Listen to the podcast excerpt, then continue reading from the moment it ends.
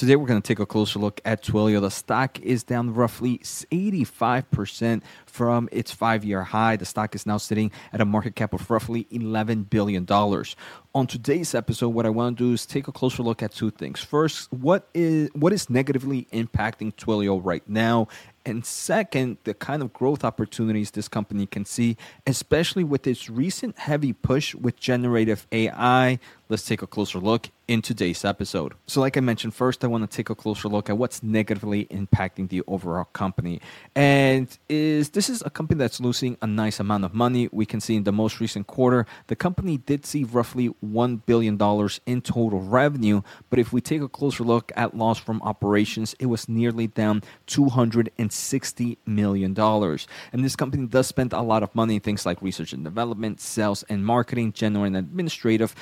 On the bright side, though, the company has made a lot of changes. Unfortunately, it, most of those changes have been laid are, are laying off employees, and the company is kind of focusing on becoming a lot leaner and meaner machine and overall kind of improve the overall financials. But we can see right now the company is losing money with the way the company has been running in the past few quarters in the past few years. But like i mentioned things are changing around if we also take a closer look, right, even though this company has a nice amount of cash and short term investment, roughly $4 billion in cash, they do have about $1 billion in cash. And uh, eh, eh, they do have about $1 billion in total long term debt. So, overall, remember, this is a company that, if we take a closer look at in the trailing 12 months, is burning cash flow from operations roughly $334 million. And at the same time, it does have a very, very high stock based compensation, right? Normally, when we take take a look at software companies and software companies that tend to have very high stock based compensation, they tend to have positive cash flow from operations. But that's not the case happening here with Twilio. On the bright side, like I mentioned earlier, the company is trying to do better and trying to become a leaner machine. So, on the bright side, maybe in the upcoming quarters, this could change uh, the company is already making a nice amount of changes. For example, in the most recent quarter, the company did have stock based compensation of $170 million. One of its lowest in the past year. One of the main reasons is obviously less employees, less stock based compensation. But then the company is also doing some stock buybacks. They actually did stock buybacks for the first time ever, roughly 115 million. So the company is trying to even though it is diluting shares still, is trying to reduce that effect by one, reducing stock based compensation quarterly, and two, kind of having a bit of a stock buyback program to kind of help offset that dilution. So a lot of good and bad here, but overall financials and just the business itself uh, are some of the reasons to be a little bit bearish and what's kind of driving this stock down a nice amount. Finally, I do want to talk about just the overall business. We can see even though in the most recent quarter revenue did grow 15% on an organic revenue trend, we can see that that trend has decreased dramatically over the past few quarters. Just a few quarters ago, this was a company that organically was growing at 30%. Now it's only growing at 15%.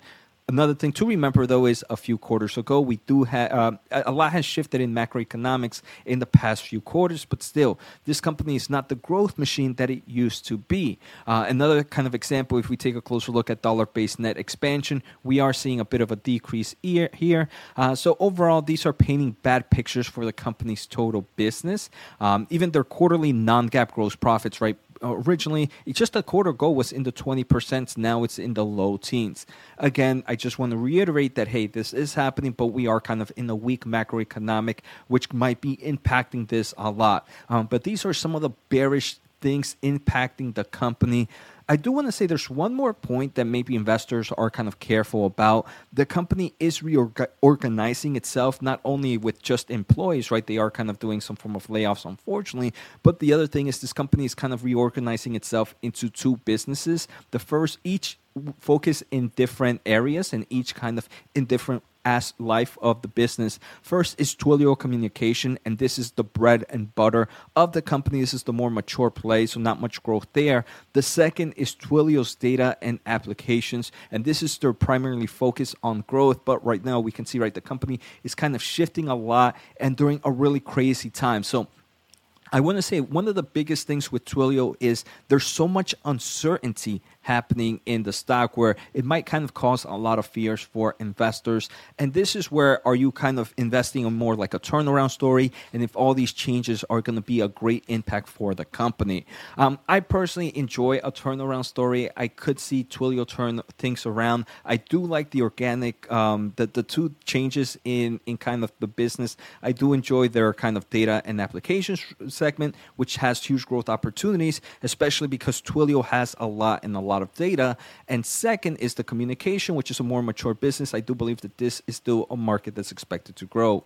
Again, financially, I'm also kind of happy of seeing even those stock-based compensation decreasing and stock buybacks increasing. I also am excited that this company has plenty of cash, and even though they do have long-term debt and are kind of negative in cash flow from operations, in my opinion, this is not a company that's financially going to go anywhere anytime soon.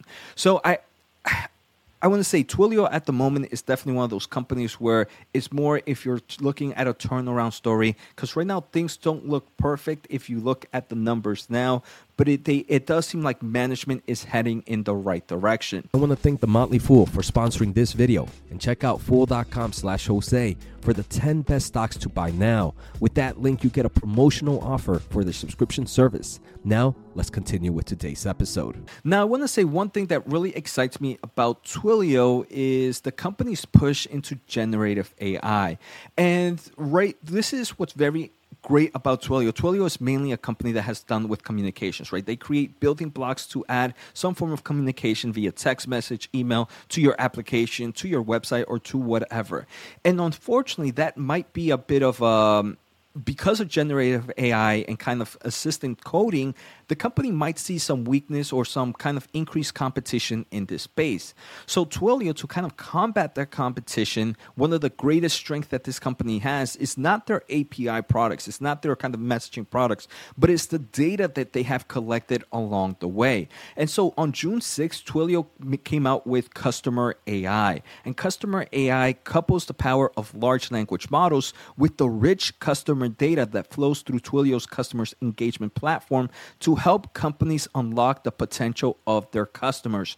And this is where Twilio, I want to say, has a nice uh, a nice lead over whatever competitor they have. Is that hey, sure, they have APIs that kind of deal with the communication aspect, but what's more important is they have the strong amount of data sets on customers that can help companies grow even better. Uh, so they kind of talked a little bit of how kind of this generative AI can help Twilio. First is it can help enrich the segment growth and profiles. So using large language mo- models and natural large language processing NLP, Twilio will kind of infer traits about a customer in real time based on customer conversations and kind of be able to create these golden profiles on customers and be able to hit them with the right ads and overall kind of optimize their personalized marketing experience. Obviously, because this is a company that deals with communication, generative AI can also transform the contact center.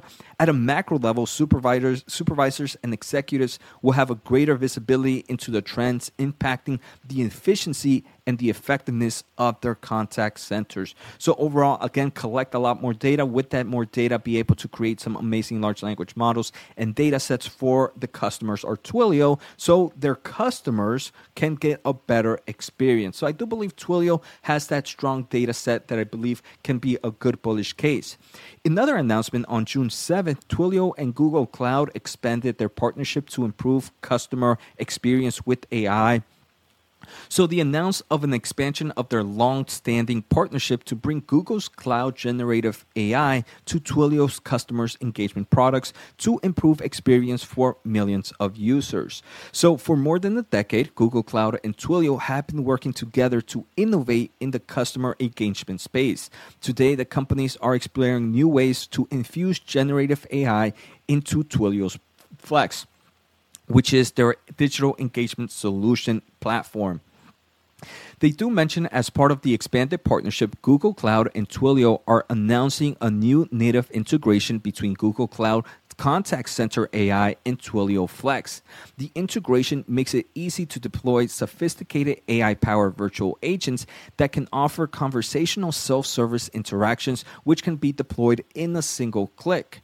Uh, so, this means that customers can receive 24 7 assistance and have their needs addressed quickly with 30 plus languages and variant support. So, we can definitely see how generative AI can kind of help out the communications market and how Twilio, in my opinion, is kind of really really trying to be in the forefront of this market because I do believe if they don't, this is a market that they can really get attacked on by numerous, numerous competi- competitors.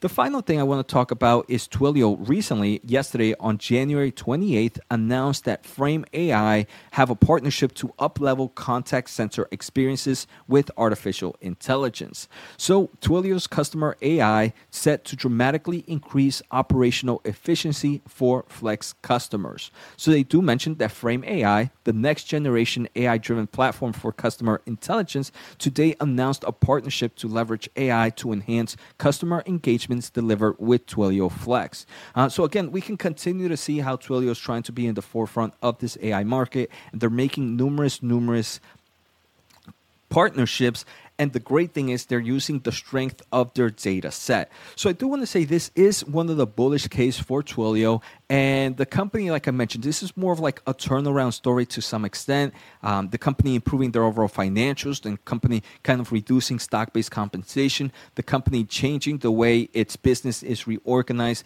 the company unfortunately laying off and becoming a leaner, meaner machine, and the company kind of focusing in a mature business and a growth business. And finally, a company focused in generative AI and kind of being able to improve thanks to the huge data sets that the company has. So I think in this episode, we were able to see why maybe certain investors might be bearish in this company, but why certain investors might be bullish. I believe in the market cap of $11.66 billion, or, I mean, almost $10 billion, this is definitely has more re- reward to. I, I really enjoy the risk to reward ratio, right? And I really do enjoy the stock at this price. At the same time, this is not a stock I would go crazy on and make a huge, huge position because there is a nice amount of risk and the stock can continue to decline. So let me know in the comments below. How do you think Twilio will do in the upcoming year? Do you think this is definitely a strong investment, or do you see this more of a pass because of too much risk? Again, maybe if you're more into a turnaround story, Twilio looks a lot more enticing.